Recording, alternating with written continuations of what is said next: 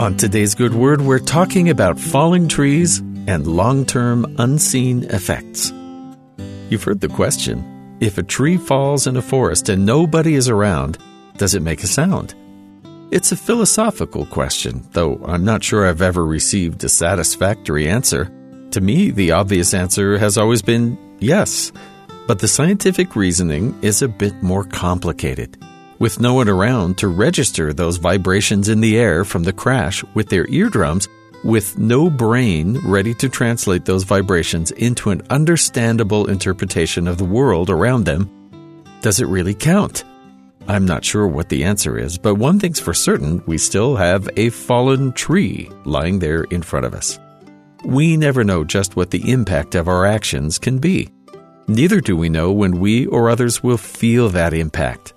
Perhaps the actions we take today will bear fruit immediately, or perhaps it will take years to understand our true effect on the world around us. The important part is we've done the best we knew how. This is especially true in the work of the Lord. As we're asked to testify and learn of Him, we may not see immediate fantastical results we read about in the Scriptures. Perhaps we'll bring many people to a greater knowledge of their Father in heaven through our words.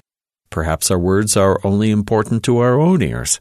In either case, showing our faith in the Lord is not in vain. We've been commanded to bear record of Him through our words and actions an action that doesn't go unnoted in the heavens. In section 62 of the Doctrine and Covenants, the Lord gives some advice to some who had not met with success.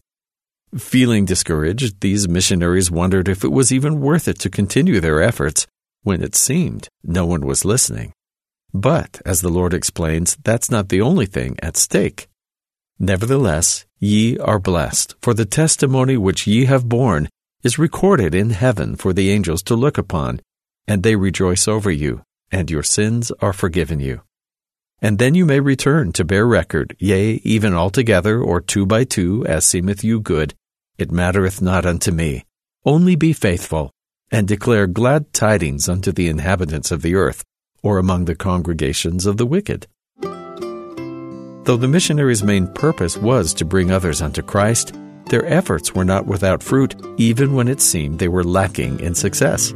The Lord commanded his servants to return to the work, but not before assuring them that their testimony had already had an effect on souls seeking the truth. Their own. Their discouragement wouldn't last because heaven itself had heard their words and rejoiced. Testimony is not born in a vacuum.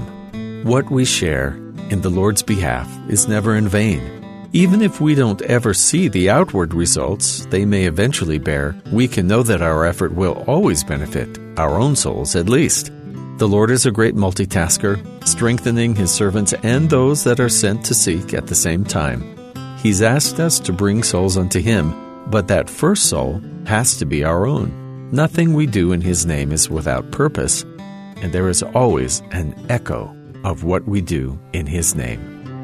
And that's the good word.